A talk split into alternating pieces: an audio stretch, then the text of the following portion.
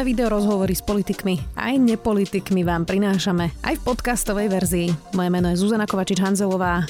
Vítajte pri relácii Rozhovory ZKH v audioverzii. Súd vzal do väzby ex-ministra vnútra Roberta Kaliňáka o tom, či bude posudzovať aj väzbu Roberta Fica, bude hlasovať parlament vo štvrtok a v zápäti bude odvolávať aj ministra vnútra Romana Mikulca o aktuálnych témach, ale aj o pomoci ľuďom pri zvyšovaní cien sa budem rozprávať s ministrom práce zo Smerodina Milanom Krajňakom. Vítajte. Dobrý deň, prajem. Pán minister, začneme teda tými najaktuálnejšími informáciami. Predpokladám, že ste asi zbežne aspoň videli to stostranové uznesenie o obvinení Roberta Kaliňaka a Roberta Fica. Ak by ste teraz vysedeli v parlamente, tak by ste hlasovali za vydanie Roberta Fica? E, počkal by som si na tú oficiálnu žiadosť, ktoré predpokladám asi prokuratúra doručila do parlamentu a pokiaľ by to bolo možné, tak by som sa zúčastnil e, mandátovo-imunitného výboru, kde teda poslanci majú možnosť sa pýtať jednej aj druhej strany a na základe toho by som sa rozhodol. Ak by to bolo to, čo bolo v tom uznesení, to by vám stačilo? E, no práve že, e, práve, že tam je problém e, v tom, že či, a ja nie som právnik, to znamená, tam by som sa asi poradil, že či niektoré veci, ktoré sú pánovi Ficovi alebo Kaliňákovi kladené za vinu, sú trestným činom a ak sú trestným činom, či e, to splňa tie znaky zločineckej, organiz- zločineckej skupiny, myslím. Pozrite sa, poviem, ako sa na to dívam e, vo všeobecnosti. Teraz nie je právny pohľad, čiže neberte ma naozaj, to, právnu kvalifikáciu si netrúfam hovoriť. To, že sa diali svinstva v tých rokoch 2012 až 2020 e, v represívno-bezpečnostných zložkách štátu, to znamená zjednodušenie polícia, finančná správa alebo KUFS, Kriminálny úrad finančnej správy. O tom som nielen presvedčený, ale e, tým som si istý. Často som zažil na vlastnej koži. To, čo ma veľmi mrzelo v tom čase, že človek, ktorý je v politike, musí počítať s tým, že jeho oponenti e, môžu na ňo sa snažiť hrať aj neférovo. To, čo mňa mrzelo, že sa takto správali, že sledovali e, moju rodinu, moju maloletú dceru, to už som považoval za humusné. A teraz tá otázka pre mňa znie, že do akej miery to bolo tak, že niekto e, v polícii, dajme tomu v polícii, keď sa bavíme, to robil z vlastnej iniciatívy, do, do akej miery mal na to pokyn. Myslím si, že napríklad to sledovanie, že už je preukázané aj teda orgánmi činnými v trestnom konaní, že to sledovanie napríklad mňa, alebo teda aj moje manželky a ďalších ľudí, bolo asi napokyn pána Kočnera. Ja si netrúfam teraz povedať vecne, že či si to dohodol pán Kočner s Bederom, zjednodušene povedané, alebo na to dostal pokyn od pána Kaliňaka alebo od pána Fica, to neviem. Tak hádam majú nejaké dôkazy, keď e, ich obvinili a už aj súd rozhodol o väzbe. To, to vás trochu neubezpečuje, že asi tá policia má dôkazy, keď súd sa rozhodol o väzbe? Uh, práve, že ja som tie dôkazy nevidel. To znamená, preto sa, preto sa neviem k tomu úplne konkrétne vyjadriť. Nechcem o toho žiadnym spôsobom unikať. Pre mňa je uh, dôležitá jedna vec, že ja nemám krvavé oči kvôli tomu, že keď niekto robil nejaké špinavosti voči mne, Teraz, keď som vo vláde, tak nie som nastavený tak, že teraz vám to vrátim. Práve naopak, som nastavený tak, že takéto veci by sa nemali diať za žiadnej vlády. Ani za tej bývalej, tam sa zrejme diali, ani za tejto, ani za žiadnej ďalšej. Vydanie na, e, teraz by som povedal, väzobné stíhanie z parlamentu je ale iná vec. Iná vec v tom, že práve kvôli tomu funguje imunita na... My nemáme imunitu na stíhanie. Pán Fico je stíhaný. To znamená, je vyšetrovaný. To, tak, obvinený. A to znamená, že ak odsúd odsúdi, tak ho odsúdi. E, pozrite sa.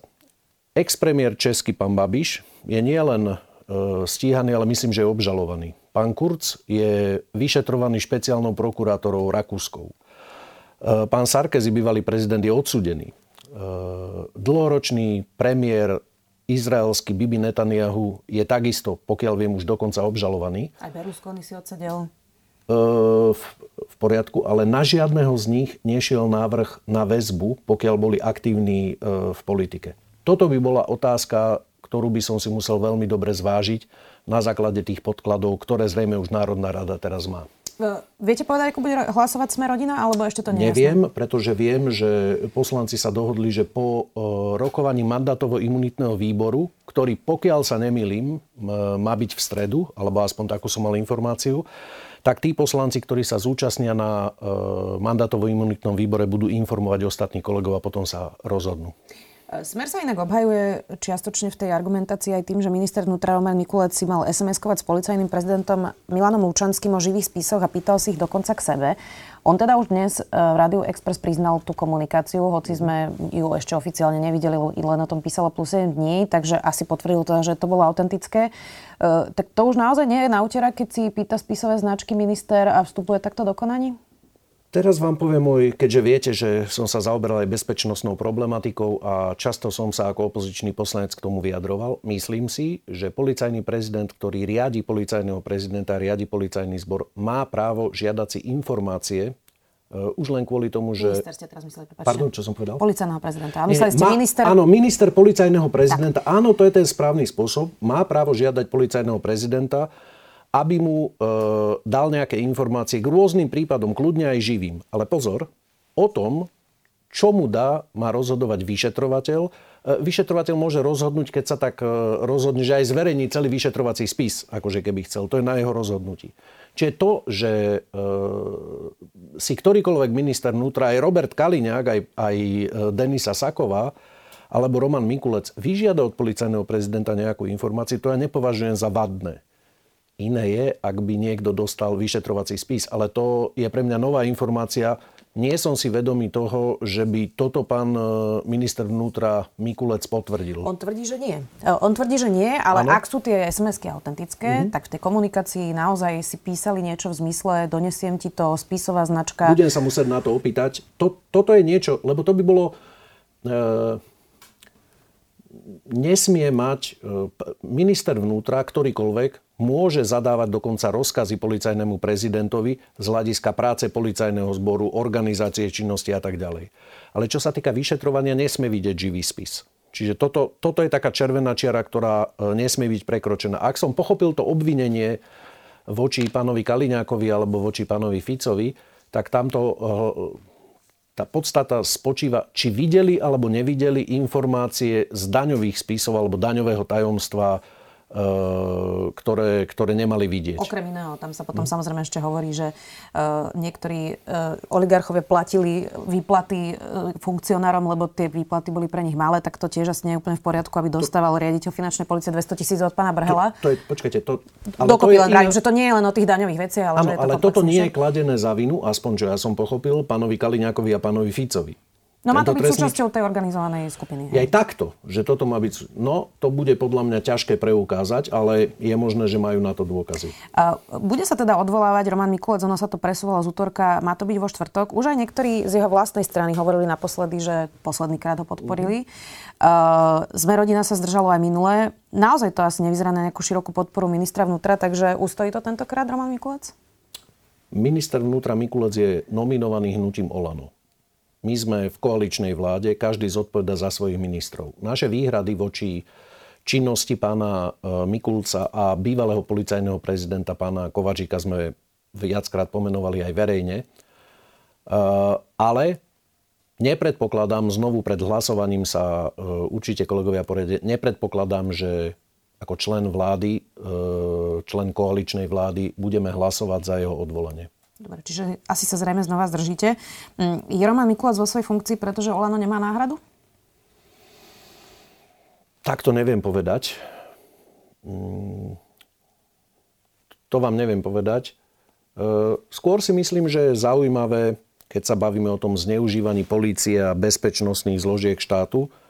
Ja si myslím, že Gábor Grendel bol pred voľbami účelovo trestne stíhaný a dokonca tam boli pokusy e, dať na neho obžalobu za vec, ktorá bola úplne zjavne vymyslená, iba kvôli tomu, aby e, zabránili tomu, aby Gábor Grendel mohol byť minister vnútra. E, Neviem, ako nad tým rozmýšľajú vnútri Olano, takže to sa budete musieť opýtať ich. Vraj to Gábor Grandel opäť e, odmietol, tak ako aj predtým, takže asi nechce byť minister vnútra, ale e, my sme sa tu spolu už viackrát rozprávali o, o tom, že komu dôverujete, nedôverujete. Ak si dobre pamätám, pánovi Kovaříkovi ste nedôverovali, no. Štefanovi Hamranovi dôverujete? S pánom Hamranom som sa rozprával asi dvakrát počas e, našich spoločných stretnutí na Bezpečnostnej rade štátu ktoré sme obaja súčasťou, čiže nemal som možnosť ho nejako spoznať alebo jeho názory. Myslím si, že e, ako policajný prezident by mal byť vo svojich vyjadreniach častokrát zdržanlivejší, nech je. Ne, než je aktuálne.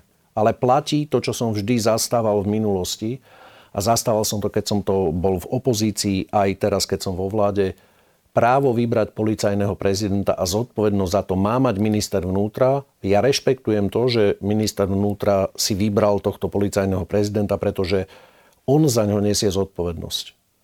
Toto právo má a preto pokiaľ, e, čo sa týka pána Kováčika, tam som bol presvedčený, že nehovoril pravdu. Nehovoril pravdu o tom, keď hovoril, že nikto nemôže byť obvinený na Slovensku iba na základe výpovede jedného kajúcníka. To už sa ukázalo, že to nie je pravda. A druhá vec, keď zasiahol vtedy do toho zásahu eh, voči tým eh, kajúcnikom podozrivým z krivenia vyšetrovania, Voči pánovi Hamranovi nemám zatiaľ žiadnu takúto konkrétnu vec, ktorú by som e, mu vedel vytknúť. Inak toto obvinenie e, aj pána Kaliňaka, aj pána Fica je vlastne úplne bezprecedentné na Slovensku. Je to teda citlivý prípad. Daniel Lipšic sa už namietal sám, pretože je poškodený vlastne aj v kauze očistec. Nemal by sa namietať aj generálny prokurátor Maro Žilinka, lebo e, vlastne aj na tých nahrávkach z chaty Polonickej Robert Fico vlastne hovorí, že Žilinka bol na východe, nechal odkaz cez podnikateľa našim poslancom, že sa nemusíme bať zmien, čo sa týka 363 a rozdelenia špeciálnej generálnej prokuratúry, lebo že na to nebudú mať čas. Potom hovoril o tom, že budú, že budú obštruovať, ak by sa to náhodou dostalo do parlamentu a budú to zdržiavať. Uh, tak mohlo by sa to niekomu javiť, uh, že by sa Maro Žilinka mohol radšej práve pri takto veľmi politicky exponovanej kauze asi namietať, nie? No. Uh, z tých odposluchov z chaty, ktoré spomínate, podľa mňa vyplýva úplne jednoznačne, že si tam e, pán Fico, neviem s kým ďalším, s tými advokátmi, stiažujú na to, že e, Žilinka s nimi nekomunikuje. To je prvá vec, ktorú by som chcel povedať. Po druhé, e, pán Žilinka sa predsa vylúčil z rozhodovania o tom, či má byť alebo nemá byť podaný návrh na väzbu pána Fica. To znamená, že poveril tým špeciálnu prokuratúru. To je jeho rozhodnutie. Myslím si, že to urobil presne kvôli tomu, aby nemohol byť podozrievaný zo žiadnej zaujatosti. A musím povedať, že napriek tomu, že aj ja s, mno, s viacerými rozhodnutiami alebo možno výrokmi pána Žilinku nemusím súhlasiť, uh, asi, je, asi je to človek na svojom mieste, pretože ak si všimnete, uh, je to človek, ktorý pravidelne dokáže svojimi vyjadreniami alebo rozhodnutiami naštvať opozíciu, koalíciu, média, hocikoho, kto tu pôsobí. A ja som si istý iba jednou vecou, že svoje rozhodnutia robí podľa toho, aký má na ne právny názor. Môžeme spolemizovať o tom, môžeme mať iný právny názor na niektoré veci, ale som si istý, že koná nestranne a nekoná v prospech alebo v neprospech niekoho. Jasné, Preto si myslím, že je dobrý generálny prokurátor. No to už ste viackrát povedali. Otázne je, že ako kompetentný je niekedy ten právny názor, ak niekto prirovná obranú dohodu USA k okupačnej zmluve z 68. No, to myslím, že to bolo vyjadrenie, ktoré bolo aj vysvetlené. On to neprirovnával a neporovnával vôbec tie skutočnosti iba porovnával niektoré články tej zmluvy, ale to si myslím, že e, dokáže sa obhajiť sám. 363 a jeho zmena, a zmena tohto paragrafu, to už je definitívne pase v koalícii? Ja vám poviem a opakovane hovorím môj názor na 363. 363 je mimoriadný opravný prostriedok, ktorý prokuratúra roky bežne používa vtedy, keď sa v prípravnom konaní ukáže, že dajme tomu vyšetrovateľ a prokurátor sa spolu dohodli alebo je tam nejaké porušenie zákona. Pán Žilinka ho nevyužíva vôbec častejšie, ako bolo využívané doteraz. A ak ste si všimli, e, na 363 dali návrh, pokiaľ e, sa nemilím, aj mnohí ľudia ako pán Beder alebo pán no, Gašpar alebo ja ďalší. Ja že či už Čiže... je to pase tá debata o, to, o zmene toho paragrafu. Ja si myslím, to neviem, ja to neviem povedať za seba. Za seba hovorím a za nás ako za hnutie sme rodina hovoríme, že si myslíme, že aj v prípravnom konaní má mať prokurátor právo zasiahnuť a zrušiť takéto obvinenie, ak je nezákonné. Keby sme sa na to dívali politicky, pozrite sa, pán špeciálny prokurátor Lipšic dvakrát zrušil obvinenie Roberta Fica, lebo ho považoval za nezákonné. Znamená to, že mu chce nadržať? Asi nie. Ale pokiaľ mal pocit, že to konkrétne obvinenie bolo nezákonné, tak ho zrušil. Myslím si, že prokurátori takéto právo majú mať. Rozumiem. Takže zásme rodina to asi zmeniť nechcete, chápem. Poďme aj k tým uh, veciam o sociálnej pomoci. Najprv k tým 100 eurám, ktoré dostanú všetci, čo poberajú prídavky na deti. Ako jednorazovú pomoc dostanú to aj rodiny hmotnej núdzi, seniory nad 62 rokov, ktorí nemajú nárok na dôchodok. Opatrovateľia tiež 100 eur, náhradní rodičia tiež. Nebolo by jednoduchšie prosto valorizovať dávky o, o, o tú aktuálnu infláciu? My ich valorizujeme máme nastavené, priebežne ich valorizujeme. To znamená napríklad od 1.5. valorizujeme príspevok na stravu. To znamená buď gastráče alebo e, finančný príspevok. Od 1.7. budeme valorizovať životné minimum alebo zvýšovať. Takisto budeme zvyšovať e, opatrovateľský príspevok a príspevok na asistenciu. To znamená, my to robíme priebežne, Akurát vzhľadom na to, že tá inflácia vyskočila veľmi rýchlo o, o sumu zhruba 10% tak ešte okrem toho príde e, takýto mimoriadný príspevok. Čiže robíme aj to, aj to. A ešte by som chcel povedať ďalšiu vec, že okrem toho od leta vlastne zvyšujeme daňový bonus na viac ako dvojná, alebo na dvojnásobok postupne a zvyšujeme aj prídavok na dieťa o, o, z 25 najskôr na 30 a potom na 40 eur čo je tiež najvýznamnejšie navýšenie za ja posledných určite 10 rokov. E, ale to je to, čo vám odporúčajú odborníci. Napríklad dávka v hmotnej núdzi pre jednotlivca, ktorú inak najviac e, ľudí poberá, e, ktorým vôbec túto dávku majú, je 60 eur. Z toho sa nedá žiť ani za normálnych okolností, asi sa na tom zhodneme. Uh, nie je to ešte, keď je 10, možno až 15% inflácia pri tej najhoršej prognoze Národnej banky Slovenska. Uh, je to napríklad minimálne dôchodky, uh, ktoré sa valorizujú raz ročne a na základe prvého pol roka, keď tá inflácia ešte nebola taká vysoká. Čiže uh, toto, čo hovoria odborníci, aby sme to okamžite valorizovali o tých 10% to ste nezvažovali a prečo ste to neurobili, keď hovoria všetci ekonomovia, že toto je... Základná dávka v motnej núdzi to je iba základná dávka, tých 60 eur, ktorý hovoríte. Ďalej tam, sú tam ochranné príspevky, aktivačný príspevok, príspevok na bývanie. Toto všetko, tak sa vypočítava tá celková ten súhrn sa volá pomoc v hmotnej núdzi pre toho daného človeka alebo pre tú danú rodinu.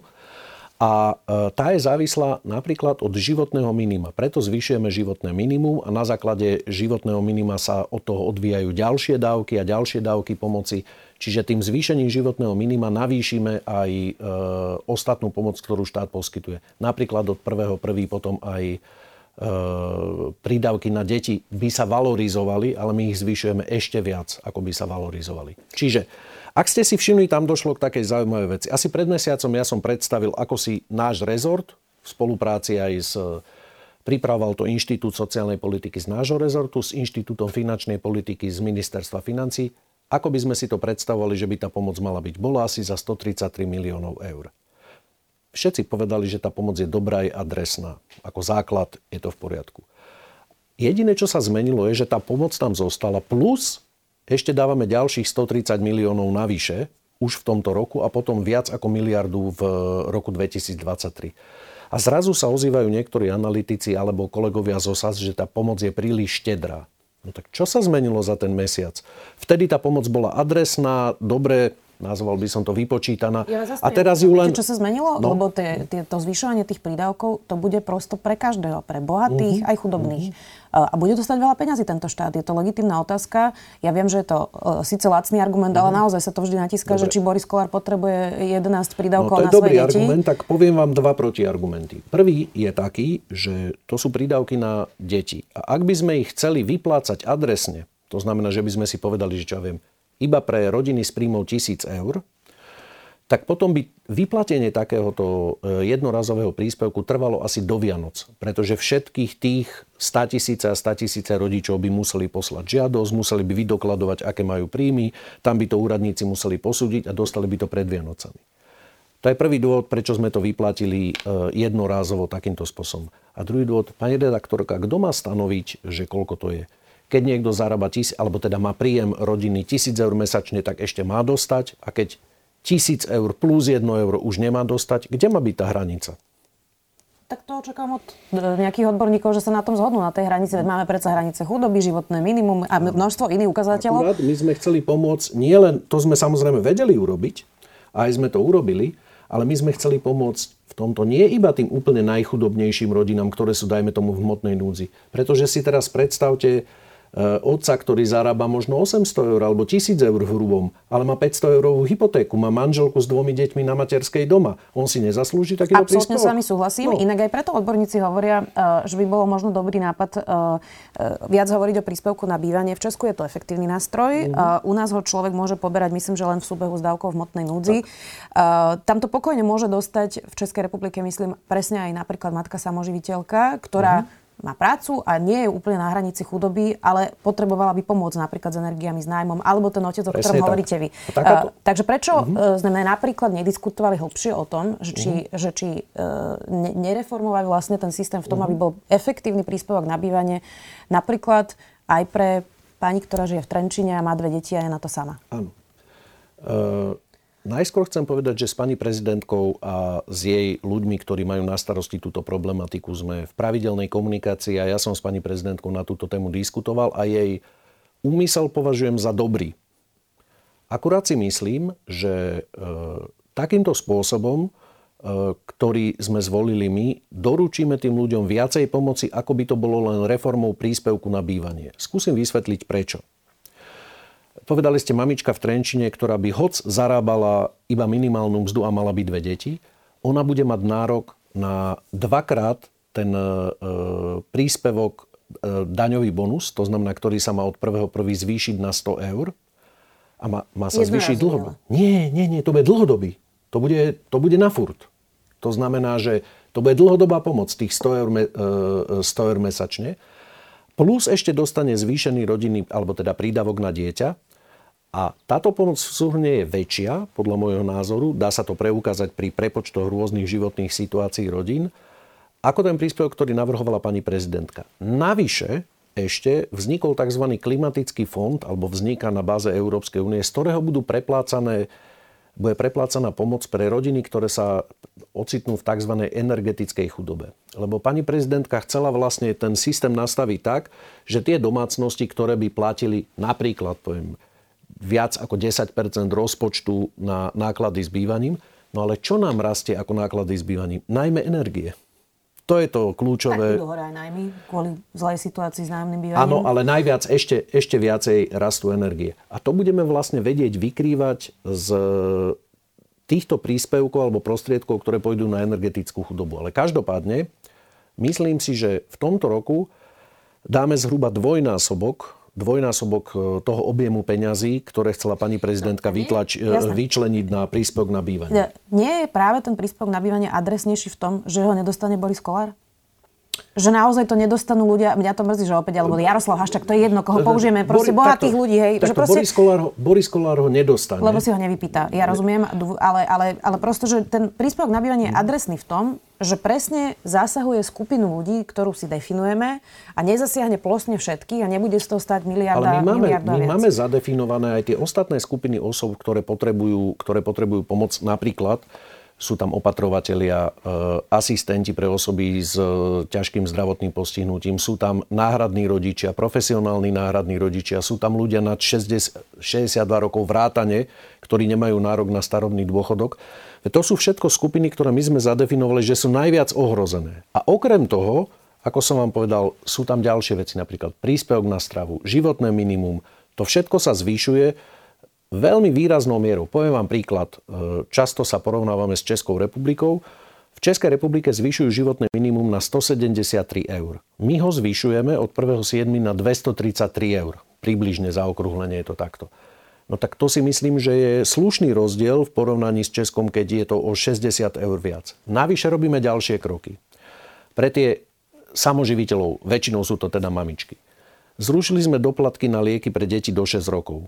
E, mamičky to veľmi výrazne e, využívajú. A tam ešte nie je ten problém, ktorý majú penzisti, že e, tam tie poplatky sú, doplatky sú tiež zrušené, ale tam môže nastať ten problém, že keď je niekto dlhodobo naučený na nejaký liek a ten není medzi tými e, najlacnejšími, tak môže mať problém prejsť na ten. U detí tento problém nie je. Čiže veľmi hodne to využívajú. Ľudia z TZP platí to isté. Zrušili sme a znížili sme na polovicu splátky, e, ktoré môže zrážať exekútor mesačne z účtu človeka bez ohľadu na to, či ten jeho príjem je zamestnanie alebo dôchodok. To sú všetko veci, kde vlastne šetríme prostriedky v e, rodinných rozpočtoch. Ale to, čo robíme najviac, a na to by som chcel upriamiť pozornosť, a tu som si donesol ten jeden obrázok, ktorý by som chcel ukázať. Pozrite sa, v minulej kríze, takto, takto vyzerá, neviem, či to môžem tu ukázať, takto vyzerá krivka nezamestnanosti od začiatku pandémie. A vidíte, že už sme sa dostali vlastne na úroveň približne apríla 2020. Podarí, darí sa nám ju postupne znižovať na skoro predkrízovú úroveň. Čo to v praxi znamená? To, to nebolo zadarmo, že to sa len tak stalo. Vo februári sme prispievali na zhruba tretinu platov v tomto štáte sumou viac ako 500 eur. Preto, aby ten zamestnávateľ vedel vyplatiť tomu človeku e, jeho mzdu. Tým sme zachránili v porovnaní s krízou 2008-2009 90 tisíc pracovných miest viacej. Tých 90 tisíc pracovných miest, zoberte si, že rodiny príslušníci, to je niekoľko 100 tisíc ľudí, ktorí neupadli do toho stavu, že im musíme pomáhať ako tým najodkázanejším. To je najlepšia prevencia. Poďme sa teraz pozrieť na to, e, že kto to vlastne zaplatí, alebo z čoho na to uh-huh. vôbec nájdete peniaze. Uh, lebo uh, vy ste teda povedali, že, že chcete zdaniť 100, 100 ziskových podnikov v regulovaných sektoroch. Smer ale hovorí, že by chcel späť zaviesť bankový odvod a z bank tak vytiahnuť 300 miliónov eur. Predpokladám, že keďže táto vláda zrušila bankový odvod, tak toto asi nie je cesta, ktorou chcete Dobre, ísť. Tak ja už o tom hovorím celkom otvorene, tak si povedzme, ako to bolo. Smer na jeseň 2019 zavedol bankový odvod, z ktorého ani euro nešlo e, do štátneho rozpočtu tak, aby sa dali použiť. To boli peniaze, ktoré sa odkladali v nejakom fonde DABOK. To znamená, bol to marketingová vec. Štát ani ľudia z toho nemali ani euro. To je prvá vec. Druhá vec, keď sme prišli e, vlastne na svoje ministerstva a e, zistili sme, že koľko máme na účte ako štát, tak sme tam mali akože 0,0 nič. Pretože ministerstvo financí sa nepredfinancovalo a my sme museli ísť na trhy si požičiavať peniaze ako Slovenská republika. A banky nám vtedy povedali, že túdle, nedáme vám nič, ak nezrušíte bankový odvod. Inak by ste ho nezrušili? Však si hovorili, že je to nesystémové. E, dobre, dosiahol sa nejaký kompromis v tom čase. To znamená, myslím si, že to bolo dobre, že sme to urobili, pretože dneska sme vo finančnej kondícii oveľa lepšej, myslím, ako Slovenská republika asi pred mesiacom e, sme predali emisiu 50-ročných dlhopisov. To znamená, keď vám niekto kúpi dlhopisy so splatnosťou 50 rokov, tak nejakú dôveryhodnosť máte. Áno. No, ale teda ne, nezavedete bankový odvod. Pochopila som to správne. Toto nie je cesta, ktorú ja si by som ho podporil, ale, ale... V koalícii na to nevolá. Plánujete uh, uh, teda zdaniť ktoré presne podniky? Lebo ak hovoríme o regulovanom sektore, to je teda najmä energetika alebo nejaké verejné vodovody, kanalizácie, poisťovníctvo, verejné zdravotné poistenie, telekomunikácie, farmácia, doprava, banky. Niečo som zabudla? Zabudli ste. A, a to je veľmi dobrý príklad, ktorý by som chcel uviesť. Ja si myslím, že by sme mali zdaniť tie subjekty, ktorým sa napriek pandemickej kríze a vojne na Ukrajine darí nadmieru lepšie ako predtým. To znamená, ich zisky násobne zrástli. Napríklad online hazard. Ja si myslím, že to je akože prvá kategória e, podnikania, ktorú by sme mali zdaniť o mnoho prísnejšie ako doteraz. Inak ste tak šalamúnsky povedali, lebo online hazard e, to znie naozaj tak, že to by si ľudia povedali, že zdaňme to, ale to je debata, ktorú vedieme na Slovensku už niekoľko rokov, ako zdaniť ten online hazard, keďže tie firmy majú uh-huh. sídla v zahraničí. Uh-huh. To je ako keby sme teraz hovorili, že ideme zdaniť Google. Uh-uh. Nie, pretože uh, tí ľudia na Slovensku predsa vykonávajú nejaké transakcie. To znamená, na rozdiel od toho Google, ktorý e, väčšinu príjmov má, pokiaľ sa nemýlim, z reklamy, ktorú vám stačí, že si ju iba pozriete, tak ten online hazard musí zo Slovenska dostať nejakú platbu. To znamená, v tomto zmysle je to iný typ podnikania. Ale nechajte sa predstaviť, ja, nechajte sa prekvapiť. Ja si, myslím, že, ja si myslím, že toto je určite segment, ktorý si zaslúži zdanie. Pozrite si, ako rastli zisky firiem, ktoré prevádzkujú online hazard. No dobre, a okrem online hazardu, aké firmy ešte, keď ich má byť 100? O čom rozprávame? Bankám určite stúpli zisky? Nie, aby ste teraz iba na vysvetlenie vám a, a našim divákom, my sme na to nešli, takže sme si zobrali e, 100 firiem, Išli sme na to opačne. Ktoré sú tie regulované odvetvia, v ktorých zisky týmto spoločnostiam aj kvôli kríze a kvôli tomu, že majú monopol alebo oligopol na trhu, vzrástli. A keď sme to napočítali spätne, tak z toho vyšlo zhruba 70 až 100 firiem. Je tam Slovnaft napríklad? Ja by som bol rád, keby tam bol Slovnaft, pretože nepovažujem za normálne, že e, v tejto situácii, keď ceny pohonných hmot rastú a teda robí to problém všetkým ľuďom v Európe, tak majú zisk 30 e, eur na barel, pokiaľ mám správne informácie. Tak to, to sa mi zdá byť trošku veľa. A neviem, že či, či máme umožňovať v prostredí trhu, aby štát nereguloval subjekty, ktoré ulietávajú a zneužívajú situáciu na trhu na to, zneužívajú svoje monopolné postavenie alebo skoro monopolné na to, aby vytrieskali čo najväčšie zisky. To myslím všeobecne, teraz nehovorím len slo- e, z pohľadu Tu Pozrite sa. Ja chápem, že to robia, veď ich účelom je podnikať a mať, mať čo najväčší zisk. Ale to, na čo sa nechcem pozerať, je, že však aj my tu sedíme a pozeráme sa na to, myslím, ako štát, tak by sme mali, voči tomu, mali by sme voči tomu zasiahnuť. Pozrite sa, keď niekto bojuje na trhu, ktorý je otvorený a, a nebude aj medzinárodný a darí sa mu, nech zarába koľko chce, lebo zarába svojou šikovnosťou a tým, že ponúka nejaký produkt, ktorý si tí ľudia kúpia. A vy si môžete koľko rúr v domácnosti, tí ľudia, čo nás pozerajú, koľko si plynových trubiek, od koľkých spoločností môžete vybrať, ktorá vám dodá do tej domácnosti ten plyn. Asi si nemôžete vybrať. Preto je to regulovaný subjekt. No, či toto nemá riešiť protimonopolný úrad, kde ste stále nezvolili teda novú hlavu a je tam ešte stále e, vlastne staré zoskupenie, tak či nie je problém práve to, že sa to dá riešiť napríklad protimonopolným úradom? To sa nedá riešiť protimonopolným ktorý, úradom. keď má niekto monopol, presne ako hovoríte, uh-huh. napríklad Slovnaft, tak vie pozrieť na to, že či zneužíva postavenie na trhu. To je pravda, ale nevie určiť ceny a nevie garantovať to, aby sa ceny pre domácnosti napríklad nezvyšovali. A preto bolo Eh, mňa fascinovalo, ako, myslím, že to bolo aj v denníku, v denníku SME, e, som si prečítal nejaký komentár po tom, čo sme navrhli tzv. atomovú daň. Atomová daň bola len toto, že jadrové elektrárne majú počas tejto energetickej krízy šilene obrovské zisky v porovnaní s, bež, s ich bežnou ziskovosťou v bežnom období. A my sme povedali, že nie, že im zoberieme ten zisk, ale že čas toho zisku, toho nadzisku, tej nadhodnoty, čo vytvárajú, že zdaníme. Tuto všetci hovorí, aký je to zásah do podnikateľského prostredia. Prepačte, ja akože nebraním záujmy pána Křetinského, aby teraz zarobil akože viacej peňazí, lebo máme energetickú krízu. Ja predsa musím chrániť záujmy slovenských spotrebiteľov. A ako sa ukázalo, našiel sa kompromis.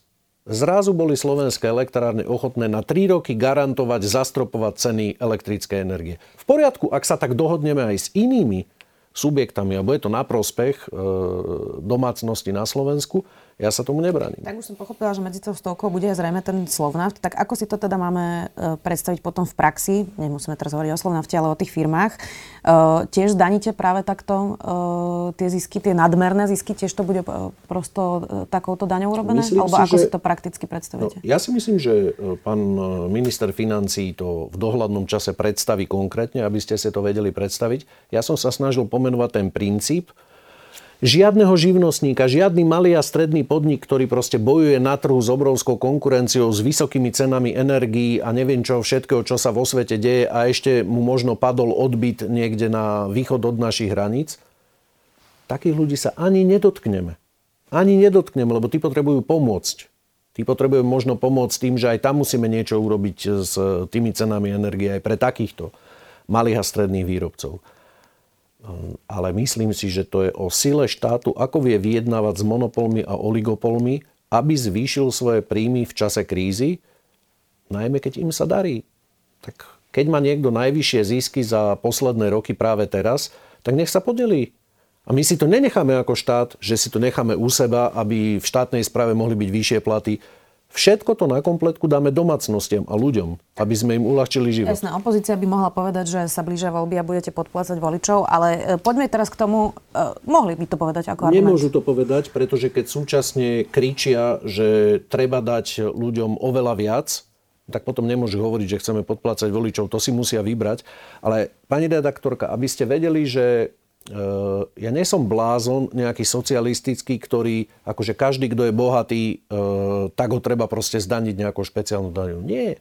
Ja si myslím, že systém sa dá nastaviť takým spôsobom, že keď kvôli energetickej kríze napríklad niekto má nadzisky neporovnateľne s ničím, čo tu bolo, dajme tomu, za posledných 10 rokov, zdaňme iba tú časť nad tým výšou daňou. Ako náhle sa tá ziskovosť vráti do normálnej úrovne, tak to nechajme tak. Rozumiem. SAS s týmto samozrejme nesúhlasí ani so zdaňovaním, ani s tou podľa nich neadresnou pomocou. Ak by ste to schválili s opozíciou, keď to tak rátam a počítam, tak to je porušenie koaličnej dohody, nie? Nie, e, pretože e, predkladať vlastné návrhy e, je povolené. To znamená, že SAS nevetovala tie návrhy, ktoré boli. To znamená, ak ich podporí niekto z opozície, alebo ak e, bude stav v parlamente v takom, že to prejde, pretože jednoducho, e, keď si to spočítate mechanicky, tak to môže prejsť aj bez SAS, tak to nie je porušením koaličnej dohody. Budete rokovať s hlasom? Neviem vám povedať, ja nie, ja osobne nie, ale e, ak sa budú poslanci vládnej koalície, ak budú debatovať aj s opozičnými poslancami, aby to podporili, ja by som to len uvítal, lebo to považujem za dobrú vec, za dobrú pomoc ľuďom a chcel by som, aby to prešlo čím skôr. Inak vôbec sa debata o tom, že kde nájsť uh, tie peniaze, by bola asi jednoduchšie, ak by Igor Matovič neminul peniaze na očkovacie bonusy a očkovaciu lotériu alebo plošné testovanie, to bolo pol miliardy. To by sa vám asi teraz hľadalo ľahšie tie peniaze, nie?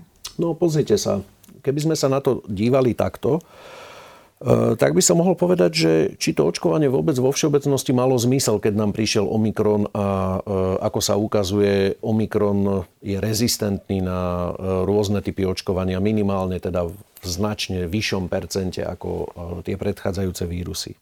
To sme na jeseň nemohli vedieť, ale najmä si myslím, že je dobré, keď už nič iné, tak sme takýmto spôsobom viac ako 800 tisíc dôchodcom doručili od začiatku roka viac ako 240 miliónov eur. A to považujem za správne, lebo to je forma pomoci.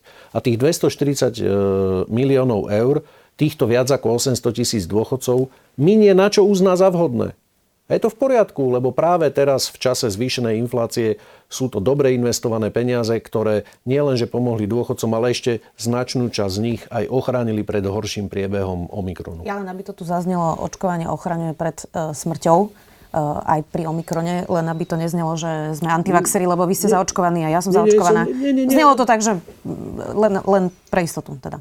Nie, nie, nie. Chráni pred horším priebehom, iba som upozornil na to, že v čase, keď napríklad aj ja som, môj dôvod, prečo som podporil ten očkovací bonus bol, že určite to nejakej časti ľudí pomôže, myslím dôchodcov, a e, značnej časti dôchodcov to pomôže finančne. Akurát vtedy sme ešte nevedeli, že aj človek, ktorý je zaočkovaný trikrát, tak má desiatky percentnú pravdepodobnosť, že môže chytiť Omikron. Chvala Bohu, Omikron je oveľa menej ako by som to povedal, že životu, životu, život ohrozujúci ako ostatné varianty, čomu sme všetci radi. Áno, takmer nula e, očkovaných ľudí bolo na ventilácii, to je tiež podstatný údaj. Ďakujem veľmi pekne, že si našli čas. Uvidíme, ako to dopadne aj s Romanom Mikulcom, aj s týmito vašimi návrhmi. Necháme sa prekvapiť, ako to bude vyzerať v parlamente. Minister práce zo Smerodina Milan Krajniek, ďakujem. Ďakujem za pozvanie a želám pekný deň. Počúvali ste podcastovú verziu relácie Rozhovory ZKH. Už tradične nás nájdete na streamovacích službách, vo vašich domácich asistentoch, na Sme.sk, v sekcii Sme video a samozrejme aj na našom YouTube kanáli Denníka Sme. Ďakujeme. Volám sa Juraj Rizman a v denníku SME pre vás pripravujem reláciu Bezpečne.sk. Reláciu o tom, že obraná bezpečnosť, či sa nám to páči alebo nie, sa týka nás všetkých. Reláciu Bezpečne.sk nájdete vo videosekcii denníka SME a jej podcastovú verziu vo všetkých podcastových aplikáciách.